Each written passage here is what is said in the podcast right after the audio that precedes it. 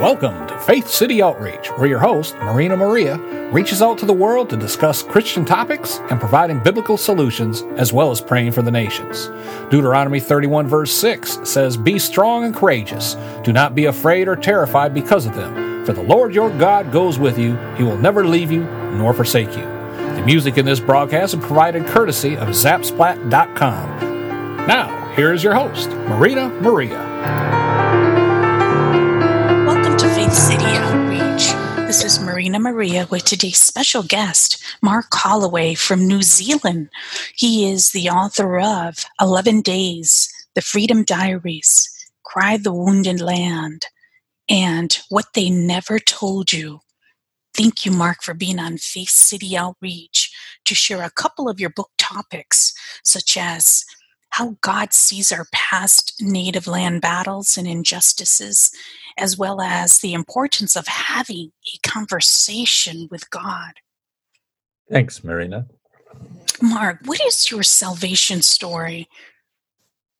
Okay, um, I, I, was um, 16, I think, and um, I was approached by some Bible college students on the street in a city called Tauranga in uh, New Zealand, where I'm from. And uh, I don't know why I went, but they invited me to go on to church with them, so I did. Um, and um, rest is history, really. I, I, um, to my surprise, at the end of the church service, as I suppose millions of people do, I um, sensed that God wanted to um, talk with me or something. That, that, that, that, yeah, that God wanted to do something with me. So um, that was it, really. Yeah. So, who impacted your relationship with the Lord as a 16 year old? Um, probably mostly my sort of contemporaries, you know, other other teenagers who were at church. I mean, that was sort of I didn't realize at the time, but that was really kind of New Zealand's um, uh, version of the Jesus movement in in America. You know, so it was at the time of the Jesus movement. So there was lots of young people. You know um, around. mean, how about as an adult? Um, my wife, probably, um, and also uh, my father-in-law, a guy called Graham Crawshaw, who ran camps for children, um, un- unsaved children from broken homes, mainly from um, uh, Maori kids. Um, Maori is New Zealand's um, First Nations people. So, um, not, not that he felt that he had a ministry with Maori above Pākehā, and Pākehā is the Maori word for um, European, white European here. So, in, in New Zealand, which is a small country, five million of us, um, we, you know, there are lots of other cultures as well now. But uh, growing up, um, and even still, the two predominant cultures are Maori, the First Nations people, and Pākehā, um, European. When did God encourage you to write about our past native land battles and how he sees injustices, Mark? Um, I uh, so I had already sort of become known as the guy. Um, I've written a book called The Freedom Diaries, which you just mentioned, Marina, um, which um, is basically um, documented 56 back and forth conversations with God um, between me and God. And um, so I had already sort of become known as um, the guy who has backwards and forwards conversations with God, either in writing or out loud. Um, are your audience sort of familiar with or comfortable with the whole um, concept of prophecy and that sort of thing, Marina? Yes, for the most part.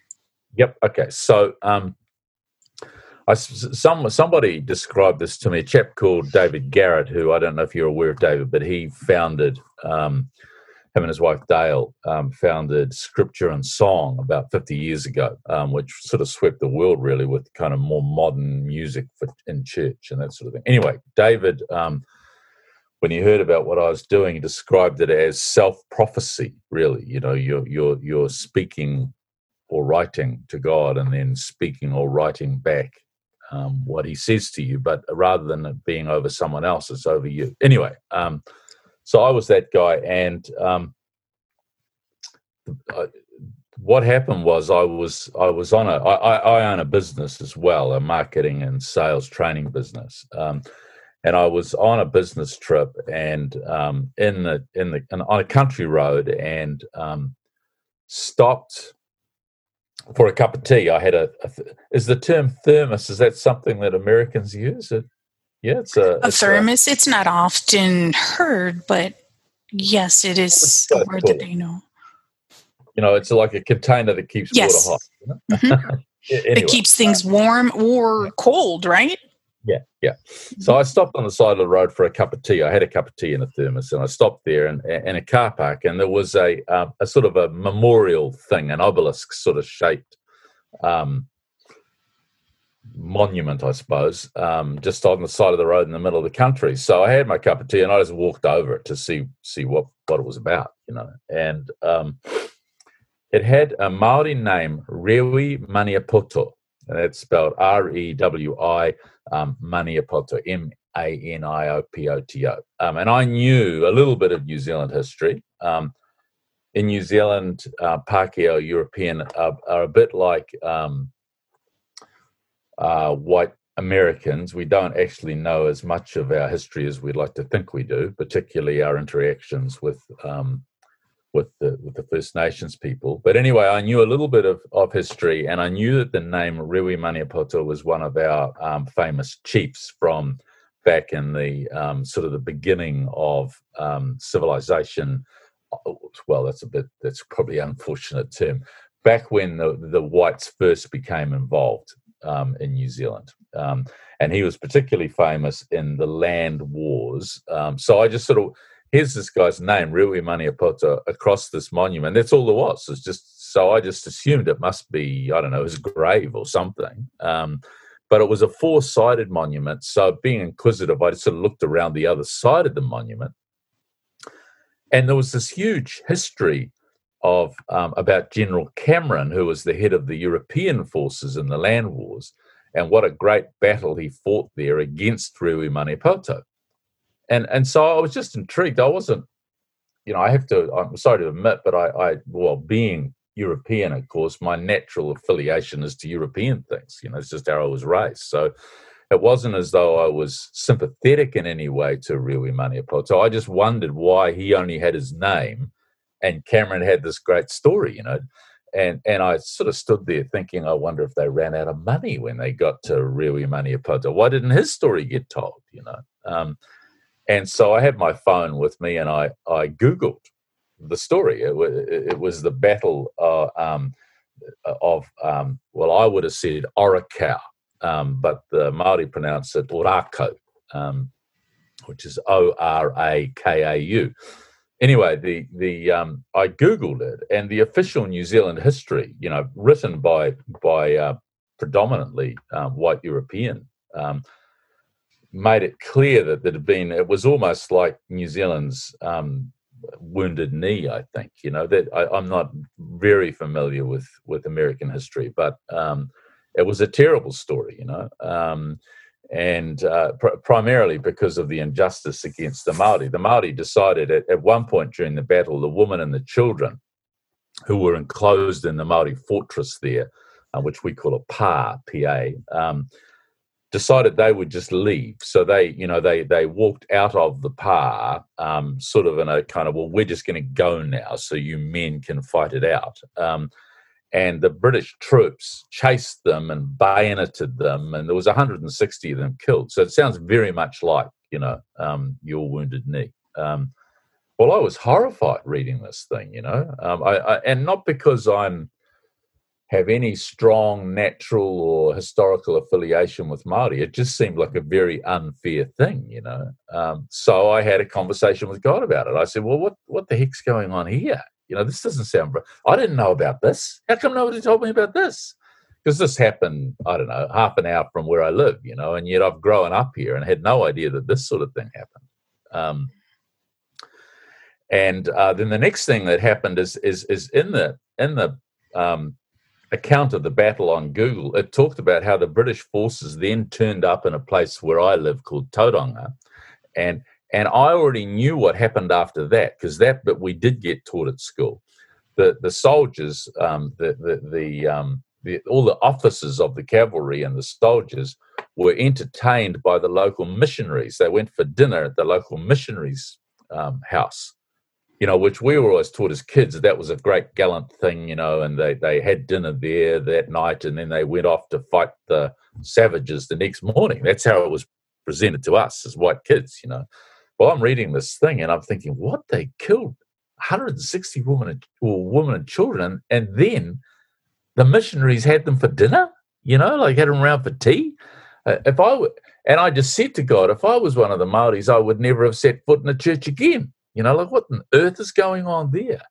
And then the conversation with God about that began. Um, and I have a blog where I publish my conversations with God, and I published that conversation, knowing that that I would be in trouble with Pakeha, with with European, and and I wasn't sure about how Maori would receive it because who who am I, a, a, European, to be having a conversation with God about deeply hurtful um, historical matters about Maori? But to my surprise, I got a lot of Maori feedback that I, I basically was along this lines. I don't know how you would know that because you're a Pakeha, but you must be hearing from God because you're echoing um, the stuff that we've carried for 150 odd years. Anyway, that's a lot. Sorry, that was a long answer, but that's the answer to your question. No, thank you so much. Now, you said that you got a lot of feedback from the Maori, but what kind of feedback did you get from the Europeans? uh, uh, yeah, a lot of it wasn't friendly, I have to say. Um, How did you respond to their feedback? Well, the thing is, you see that you know, I'm not the guy that you would pick. If I was God, I wouldn't have picked Mark Holloway to have a conversation with God about about these matters because I'm pretty white and bigoted. You know, I, am sorry to admit that, but that's my whole history. Um, so when somebody else white and bigoted has a go at me about it, I'm pretty forceful in my discussion. You know, like no, I, I look, I'm sorry, but I heard God say that, and I just got to print what I hear Him say. You know. Mm-hmm. Um, but when I began to recount to them the history, because you know the his, it's all in the history books and in you know on Google and on the net, so I kind of took them through that. They were like, "Oh, well, you know, how come?" So, sort of, but trying to defend, there must be some reason, you know. The, the interesting thing, Marina, is when we read about um, your stories like Wounded Knee, because it wasn't us then we can see the injustice. You know, even even us whites, we can go, "Wow, that's unfair." No, come on, because it was the blooming Americans, you know. But um, but when it's the reverse, when it's us, you know, um, we find it hard to see. And I imagine that'd be the case with any people, you know. Um, Mark, yeah. how does God want Christians to respond to the native land battles and injustices? Um, Okay, so and I get asked this question a lot. So, so, so if I can give you some bit of background, so I ended up as a result of that conversation, Marina. Um, I had quite a number of, of conversations with God over a period of time um, about Maori and Pakeha and the relationship between us. Um, and eventually, I put them in a book called "Cry the Wounded Land." And it's "Cry the Wounded Land." It's on our. You can get it on our website, which is um, our website is www thefreedomassignment.com. Um, anyway, because of uh, Cry the Wounded Land, it started selling reasonably well in New Zealand. So I would, was suddenly seen as sort of an authority, primarily by the European or the Pakeha. Um, Maori, because of the hurt, uh, they have a word for it. The Maori have a word for it, the mamae.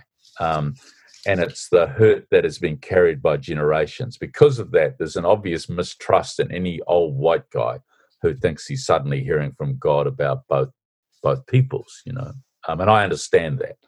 Um, but anyway, I was getting asked by um, a lot of European people to speak on this topic, and they always want to know what you're saying. You know, well, what's God saying to us? Um, so, of course, I asked God about that. And his answer to me was very clear. Um, I want to talk to each individual about this. I don't want to talk to a people group. I want to talk to each individual. And when I pushed him and sort of said, well, that's not actually a very good answer, you know, like it's people aren't going to be excited about that answer. I need something a bit simpler than that. Um, people don't want to have to come and ask you. Um, well, he kind of stressed to me that the problem, the the the problem between Pākehā and um, Maori in New Zealand, or um, white Americans and and Native Americans in America, just any racial tension, you know, that's come about. Um, and you were talking specifically about the land wars. Um, those things happen one person at a time generally. Although you might have had a a, a white infantry come in to to um, solve what the whites saw as a problem. Generally, it was a land problem. We want the land, you know. So if the if the native owners aren't going to give it up, well, we're going to take it. Um, but generally, the the um, from what I can see, the the um, justification in people's minds for doing that was little individual situations where white didn't understand black or brown or red, and um, and and vice versa. So suddenly there are altercations between the two people. Um, but on a you know one family against another family, one man against or ten of these guys against ten of those, and you, you know just lots of individual situations escalate into a feeling of unrest and um, and hatred, and then in comes the military of either one side or the other. You know, um, and so, what I believe God is saying is that in the same way as the problem happened, one person, 10 people, 100 people at a time, um, that we need to talk to Him one person at a time and find out what's our part. You know, what's my part in solving this? I can't change the thinking of the entire, you know, white population, but I can change my my thinking. And the same obviously goes for Indigenous peoples because when you hurt a people, when you hurt a person, then their response, although you caused it by hurting them, is never perfect. So, you know, we all start carrying the mess, don't we? You know, we all become responsible for it. Um, so, those who instigated it, generally us whites, um, we need to talk to God about, well, well, how do we what are you saying to me about this? And the people who who who were hurt and are now carrying resentment and and all sorts of well ill effects because of what was done to them. Um, we've we've all got a part to play, and we unfortunately we all have to go to God individually. Is what I think. That's what I think God is saying. So we all have to go to God in order to heal our hearts. You said that I want to make sure I understand this that the Maori need to do it, and also the people who cause the hurt to the Maori, the Europeans, right? I think we all do, you know, and I think obviously the Pākehā need to do it first because we were the instigators. But um, but even if I've found out from God what I need to do, well, let's keep it really simple. Let's say God says I need to acknowledge my people's fault in this situation. Well, when I do that, it doesn't necessarily help the Maori. You, you, know, like it doesn't take away the poverty that some of them suffer because of our taking their land. You know, mm-hmm. um, even if I gave my own land back, that's only going to help one or two of them. So um, there's we all are going to have to. We're, we're brothers in this, and there's been a fight, and always in a fight, somebody started it. So the person who started it, and it's generally us Europeans, we have to acknowledge that. Um, but somehow both sides are going to have to be talking to dad about, well, how do we how do we be happy families again? You know, how is that possible? So what? Why is the healing taking so long? That's we know the answer. We know that repentance needs to take place. We know we need to go to God individually. But why is the healing taking years and years and years? Um, I think it's because, well, I can only speak from New Zealand's point of view, right? So I'll speak from New Zealand. I, I, I know nothing much at all about America heal situation, uh, but I but I hear that what I'm about to say is a bit common with you guys too. Um, but for instance, um, the the land wars in New Zealand happened in 1862 and so there was unrest for about 20 years afterwards and unrest for for about the same you know sorry afterwards and before but but the effects have gone on for um you know, what's that? 160 years, you know, um, and yet, really, only in the last 20 or 30 years have the main populace you know the the Europeans, the whites in New Zealand, been even made aware of that. We just didn't even know, you know. We we and I. Um, so all those things are sort of covered up historically. You know, there was a time when um, when the Maori in New Zealand were part of, uh, they were considered um, part of the um, forest and fauna. You know, they were sort of like just things. You know, as far as the whites were concerned, they were part of. They were sort of just part of the the environment. They weren't necessarily seen as proper people. Um, I don't think. I don't think a lot of individuals would have recognised that as true, but but if the if the thinking of the government and the organisation and the systems is like that, then that's going to influence. You know, um, and we're all basically selfish, aren't we? So if we're on the winning side and things are going well for us, then it's easy to sort of ignore what it's not going so well for those people over there, you know. Um, so you people, you have sort of reservations and situations like that. We had um, what they call marae, um, and sounds like mud eye, but it's spelled M A R A E, um, where where sort of the the more land that us whites took, the more the Maori, because they're far more social people than us whites, tended to congregate together on on what was left, which was not necessarily the good land either. I might add, um, and so, but I, but as a kid, I just was sort of told that they liked living over there. That, that's how they liked living, you know. So, so what your parents tell you, and that was probably because they got told that too. So for the first 100 or 140 30 years the reason it took so long is because we just chose as a people to stay ignorant of the problem um, and the maori um, being a, a, a, kind of a soft-hearted although they're quite warlike you know when when they are need to be at war they're a soft-hearted and social and sort of forgiving people so um, there wasn't much left well, they had tried recourse in the courts early on and just been laughed out of court, basically. Um, so, you know, the power was, as it has been all around the world, um, in the Europeans' hands. So, finally, it sort of comes the government, as a result of protesters, etc., begin to apologise about 30 years ago for um, the injustice.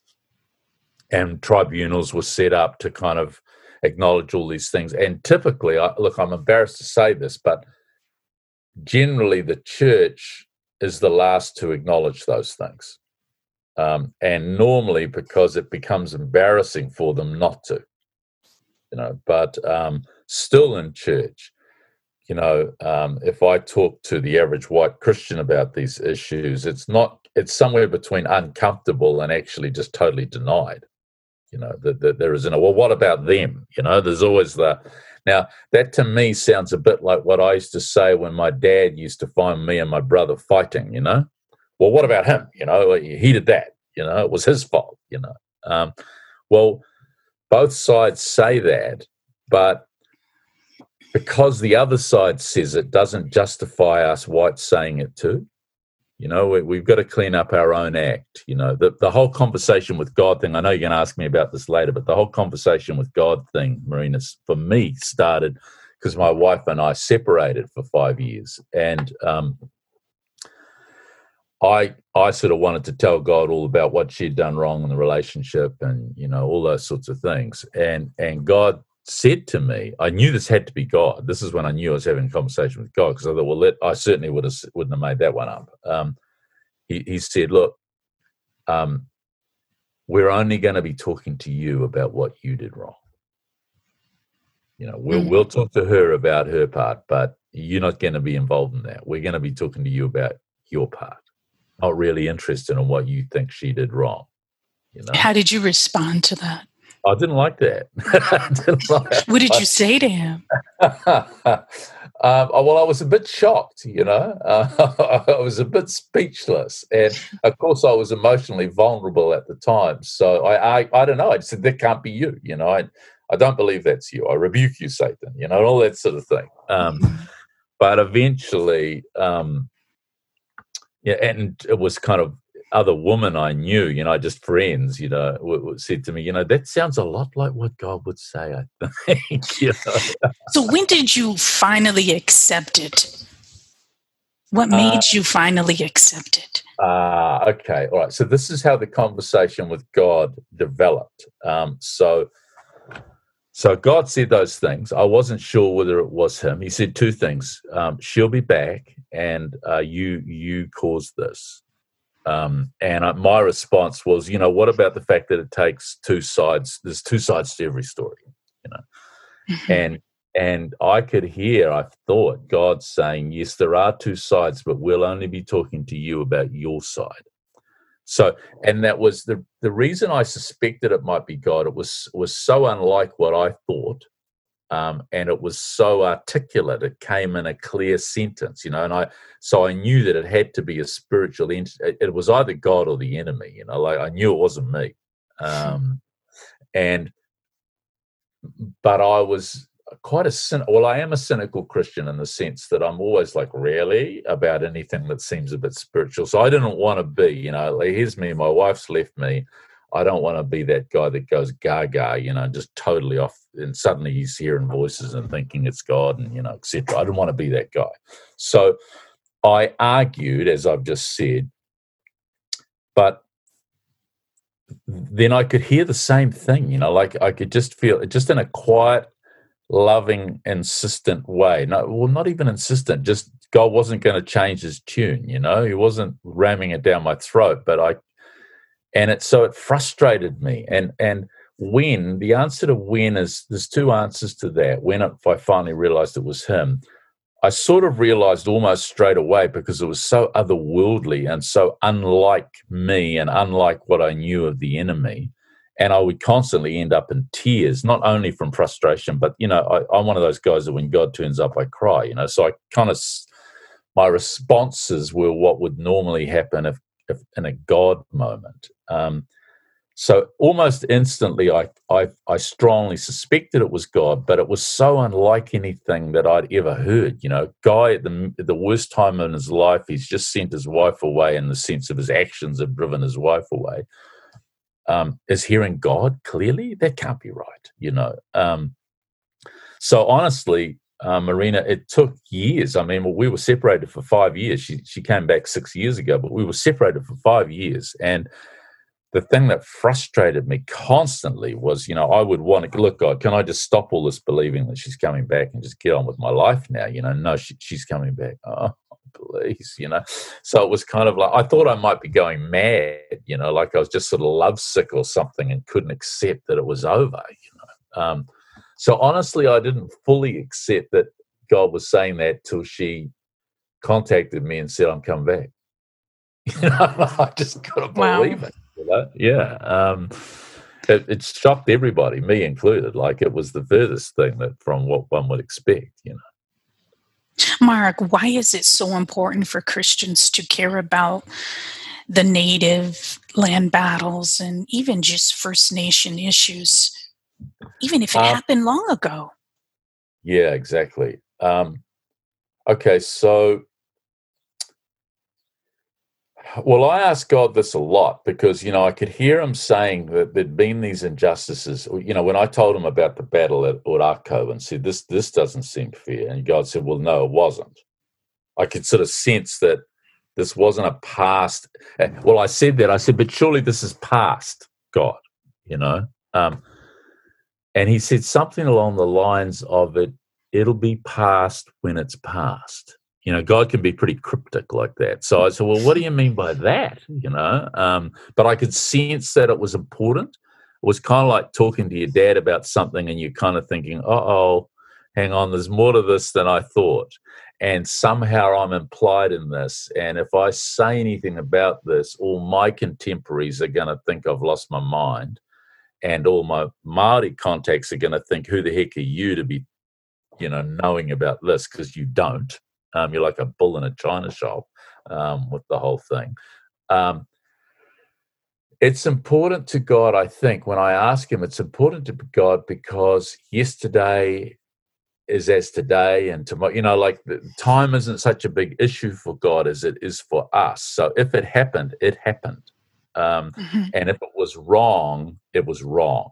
And the spiritual kind of like spiritual things happen when you murder women and children in a place, you know, en masse. Well, even if you just murder one woman or one child, but when you do 160 of them, um, then there's this whole crying out. Of course, the Maori would have cried out both as they died and all those that were grieving for them. And God hears the voice of the wounded, you know, and they call out for justice.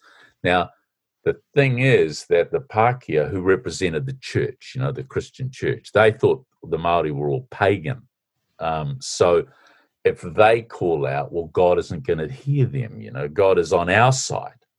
Hmm. Um, but biblically, you know, was it Melchizedek or when when uh, was it Moses who's, or Joshua? I'm sorry, I can't I can't quite remember. But he said to you know him, "Whose side are you on?"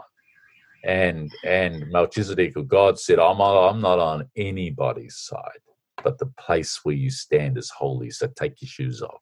you know um, so this isn't about being on anyone's side so if a people called out to God, however they perceived him to be, for justice, you know, and in grieving, God hears that. And that that's still ringing in God's ears, I think, you know. So I can ask God's forgiveness on part of my people for that, but it hasn't gone away yet, you know. So, but most of my people aren't. We're only just becoming aware that that is necessary. Now, let's pretend that we all got down and on our knees and genuinely repented for that, genuinely acknowledged responsibility. Well, you know, the likelihood of that happening, but let's pretend it did. Is it now over? No. And all we've done is acknowledged our responsibility. Now we and those who have been harmed have to somehow sit down together and go, now what do we do? You know, it's like when my wife and I came back together, it wasn't just sort of happy days, like, oh, great.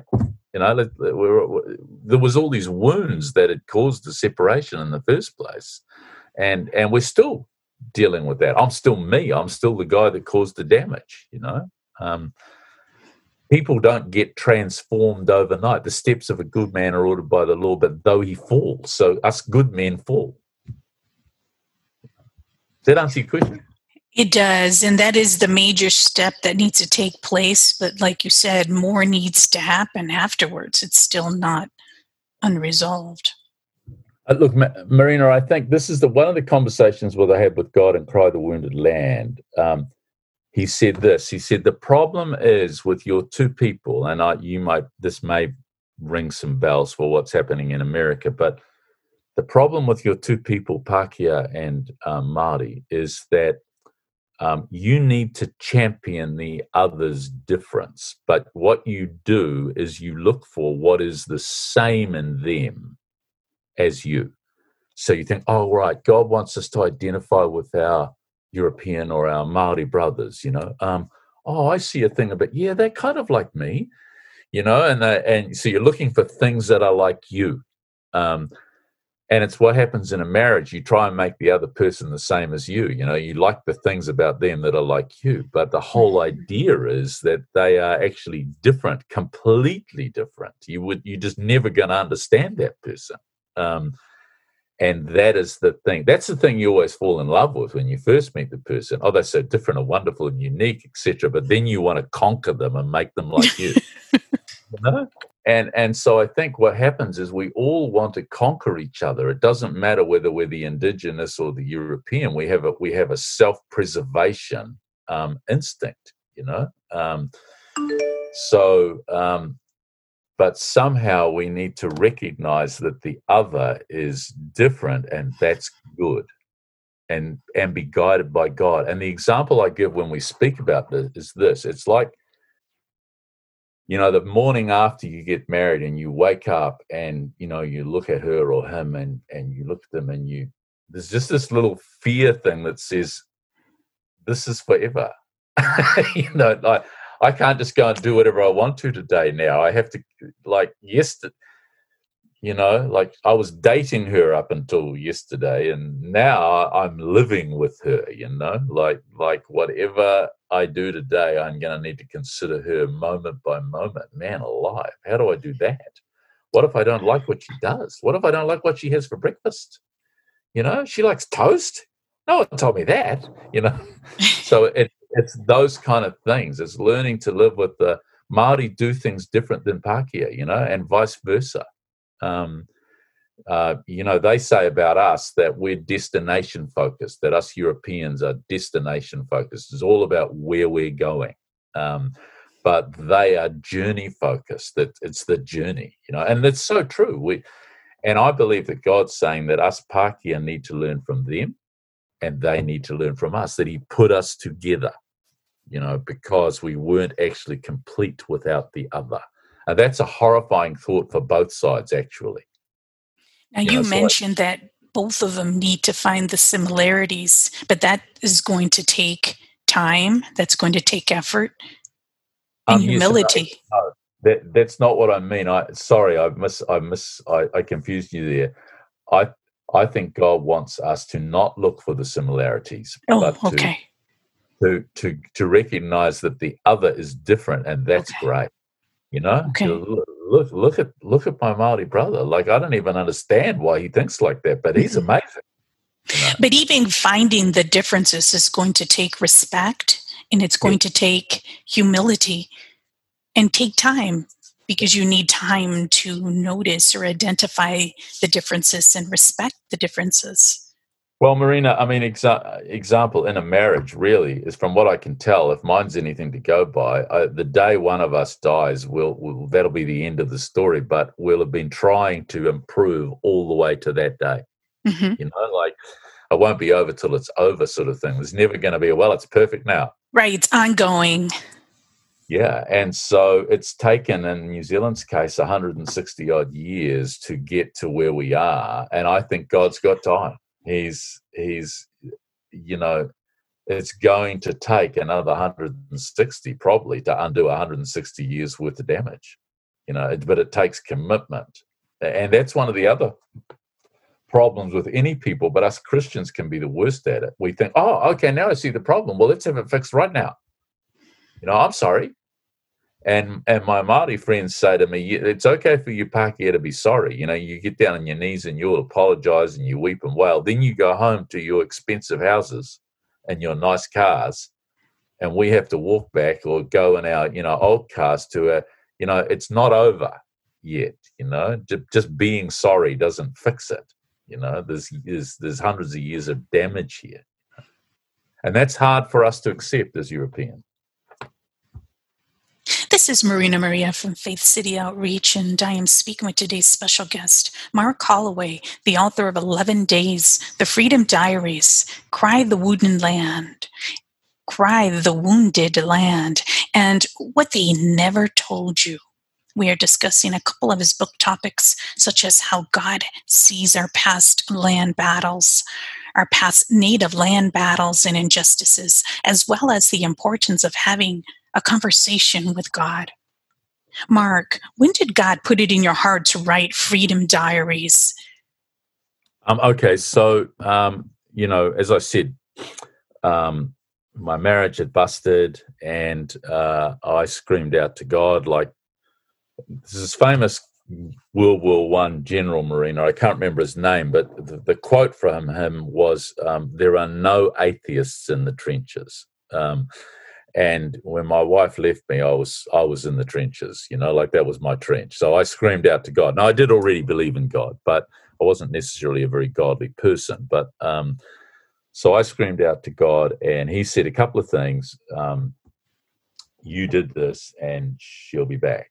Um, so i argued with him and the conversation with god developed out of that. The the more i argued the more i heard back till I realized that I was either going mad or having an actual conversation with God. Um, I generally did it in writing, um, but I also did it out loud.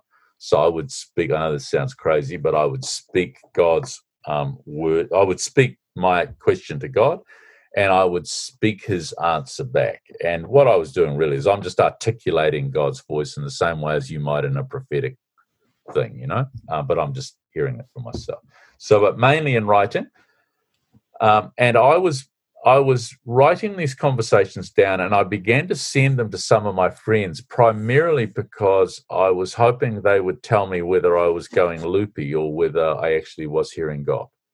You know that that was the purpose. Um, and they started friends would say wow this i think this is god you should send this to so and so and your next thing you know uh, sounds like next thing but after a period of about a year there was about 300 people getting these conversations with god you know? Um, and uh, and a lot of people in leading ministries around the world because you know the world's a small place and Christianity is even smaller groups. So you know people knew people and suddenly lots of leading Christians are getting well lots of you know maybe 30 or 40 leading Christians are getting these conversations with God and telling me that man that that's really God. Well I was still unsure you know? Um, as we all are when we pray we can be sure but are we you know but we think well we hope that we're right. We we think that we know that we just about believe. You know, it's it's difficult to believe. And, and the Bible's full of the Bible heroes were always like that, um, arguing with God. Uh, anyway, um, I'm sending these blogs out, and eventually, in one week, eight different people said to me that that's a book. You should put that in a book. Well, I wasn't keen, you know, because um, a book about conversations with God didn't sound to me like a sort of a, a thing that would make you famous, you know. I, thought it, I, thought it, would make you infamous, um, you know, um, because even Christians think that's a bit loopy, you know, backwards and what you can't have backwards and forwards conversation with who do you think you are, you know. Um, only Moses could do that, you know. Um, but Jesus went around having conversations with whoever wanted to talk to him. And the Bible says he's the same yesterday, today, and forever. So, and a lot of the people that Jesus had conversations with were right in the middle of doing something wrong, you know, or just being, you know, the woman caught in adultery or whatever. He had a great conversation with her. Man, he revealed more truth to, to her than he had to a lot of people, you know, or the woman at the well, you know. So, Jesus didn't seem to be any respecter of whether a person was good, bad, or indifferent. He would have a conversation. Anyway, so I'm having these conversations. People tell me that I should put them in a book. I have a conversation with God about that and say, You don't really want me to put this in a book, do you? That'd be a terrible idea. And God says, You know, no, I'd do it. That'd be a good idea, actually. So I put them in a book, 56 Conversations with God. And and it, in New Zealand, it became a bestseller, you know. So and there's quite a, I think we've sold two or 3,000 into the States, which is obviously, you know, not a lot, maybe a bit more than that. But um, uh, anyway, it, it sold reasonably well. And, and it apparently, and I still can't quite believe this, Marina, but people say it changes their lives. I, I I guess when I read it now, I can because you know I'm not having that conversation with God anymore. It's years ago that I did. I can see the power in it now, but at the time I thought I must be just going mad. How has your relationship with the Lord changed since you wrote this book, Freedom Diaries? Uh, well, it's changed because see, I didn't know I was writing a book. I just thought I was having conversations with God, and I was sending them to people to to get them to kind of please, can you tell me this is God or not? You know. But anyway. Um, so it's changed as a result of having conversations with God. So I'll just throw this back at you.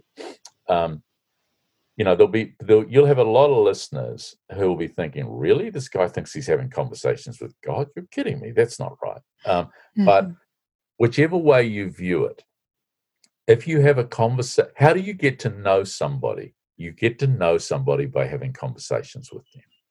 You know, if you think about my situation with my wife, and you said, if, you know, if one of your questions was, well, you know, you're back after five years apart, you know, um, how are you? How do you? How are you getting on?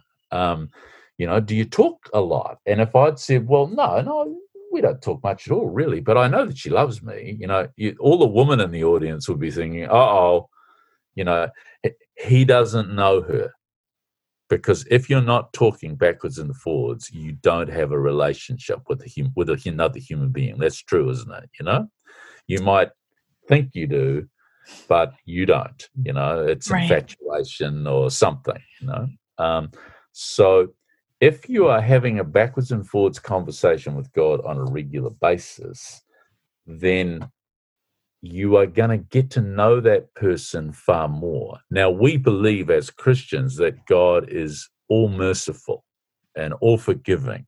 And I mean, we're not sure about his anger and all those kind of things, but generally, you know, Jesus sounds like a good guy to hang with if he could, you know, wouldn't it have been great to hang with Jesus until they started killing them, you know, that kind of thing. But um, until then, it was good. So this is the same Jesus. Um, so how has it affected my relationship? Well, I have realized that he's actually way more forgiving than I, than I thought he was. You know, I, I um, that he's more interested in me than I would ever ever have thought possible, and not not just um, in that his interest in me is not primarily to get me to be a nicer person. Have you got kids, Marina? I do. Okay, so you know, like I've got five adult kids, um, and and I haven't been far from the perfect parent. You know, like like uh, there's all sorts of dumb mistakes I've made, but I have to say that as I began to get to know God in conversation, I thought, you know what?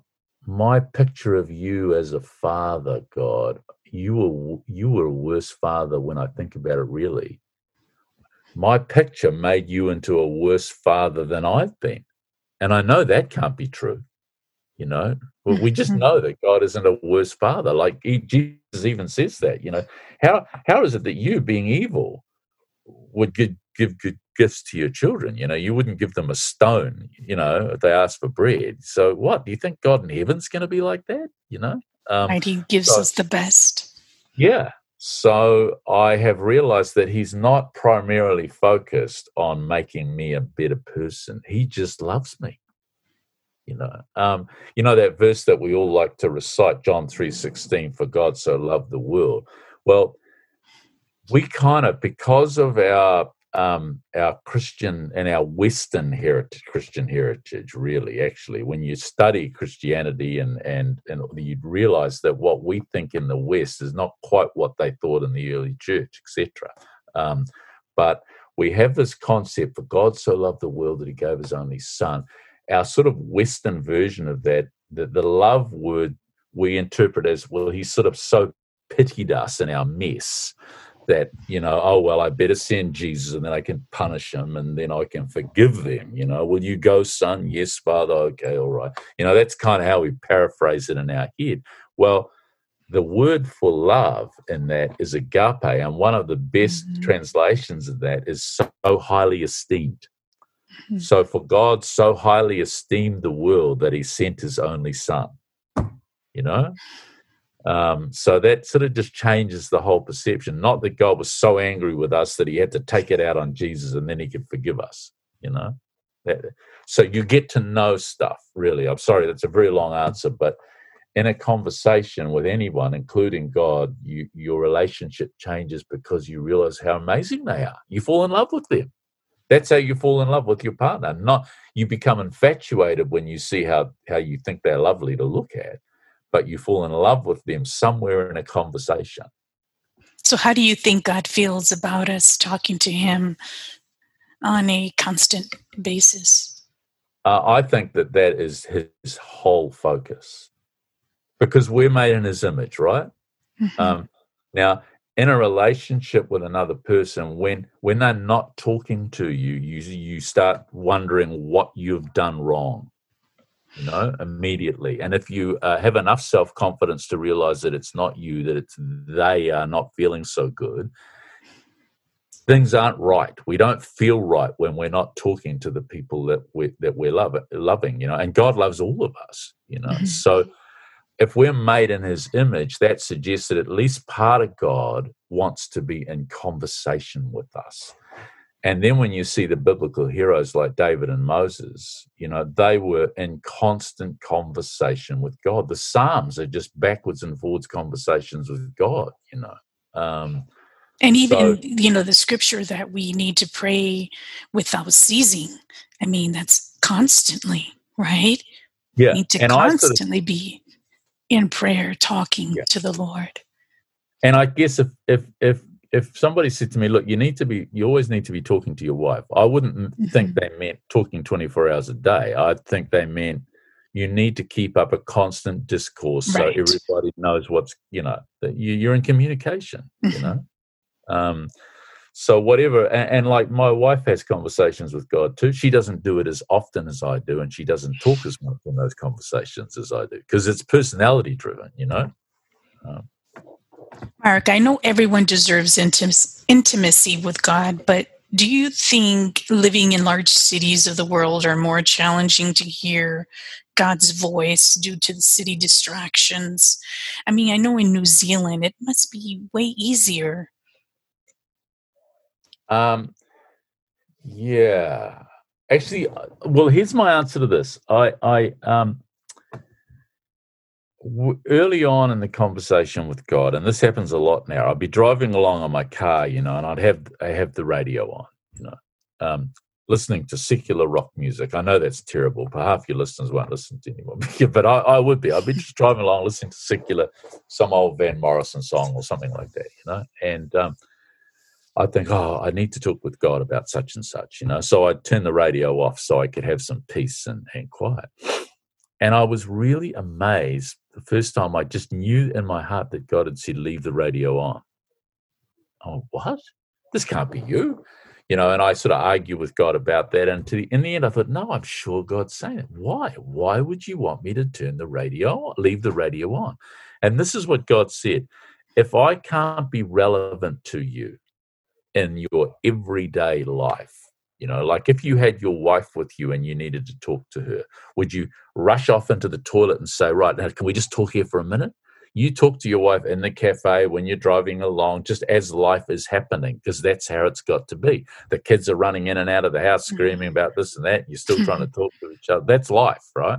Um, and I felt like God was saying, Look, yes, it's nice when I prayed to Jesus, Jesus, I would go away somewhere and pray, you know. Um, but also, when he was surrounded by thousands of people, he would look heavenward and talk to God. And you know, he was obviously in.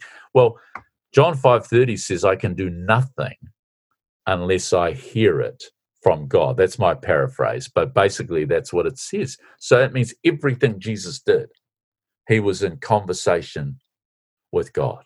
You know, um, at the wedding, you know, when he does his first miracle, you know, th- there's a really interesting thing. His mother says, Look, talk to him. He'll sort out the wine problem. And Jesus says, My time has not come. Now, he must have heard that from God. If I can do nothing without hearing from God, he must have heard from that from God. Well, the next thing you know, mum just ignores that completely. And the servants turn it. And so now Jesus is going to change the water to wine. Well, he must have had another conversation and said, God must have said, Yeah, okay, you can do what your mum says. Well, Jesus, you know, you imagine being Jesus. He would go, Hang on, you you just said no. well, now, now it's yes, you know. I'm, I'm I've changed my mind, you know. Now the, your mum's an assistant, so we'll do it her way. Is that making sense? It is making sense. Yeah. So I think I think in the city, in the you know, like you, it's all very well to want to escape the city to talk to God, but how many people have that choice? You know, yes, in New Zealand it is easy. We we can we can get out in the country, etc. But we it's all relative. You know, I just know that God wants me to be in conversation and relationship with Him in my in as my day happens. You know, rather than have to run away somewhere. You know. Mark, we have about less than one minute. I want to ask you this question so that you can address it to the listeners. What is the major result from developing a daily conversation with God? self acceptance. Because God accepts me, you know, it's like being with a dad who loves you. In the end, you start loving yourself. Would you say also falling in love with Him? Yeah, absolutely. Which kind of for for an old white guy's like, really? It's a bit kind of embarrassing. But yes, I, I no longer have to say, you know, God, I love you, and sort of like work it up. You know, I think, man, I really do love God. It's kind of weird, but I do. You know. We have run out of time, but we will return next Sunday with another guest the Lord has brought to Faith City Outreach. Psalm 117 Praise the Lord, all you nations, extol him, all you peoples. For great is his love toward us, and the faithfulness of the Lord endures forever. Praise the Lord. You have been listening to Faith City Outreach with Marina Maria as she interviews Christian pastors and leaders to discuss scriptures and topics affecting the Christian community and to pray for the nations. If you need to contact Marina Maria, please email her at fcoprogram at gmail.com. That email again is fcoprogram at gmail.com. Until next time, Marina wants to remind you from Matthew 6 33 but seek ye first the kingdom of God and his righteousness, and all these things shall be added unto you. The music used in this broadcast is used courtesy of Zapsplat.com.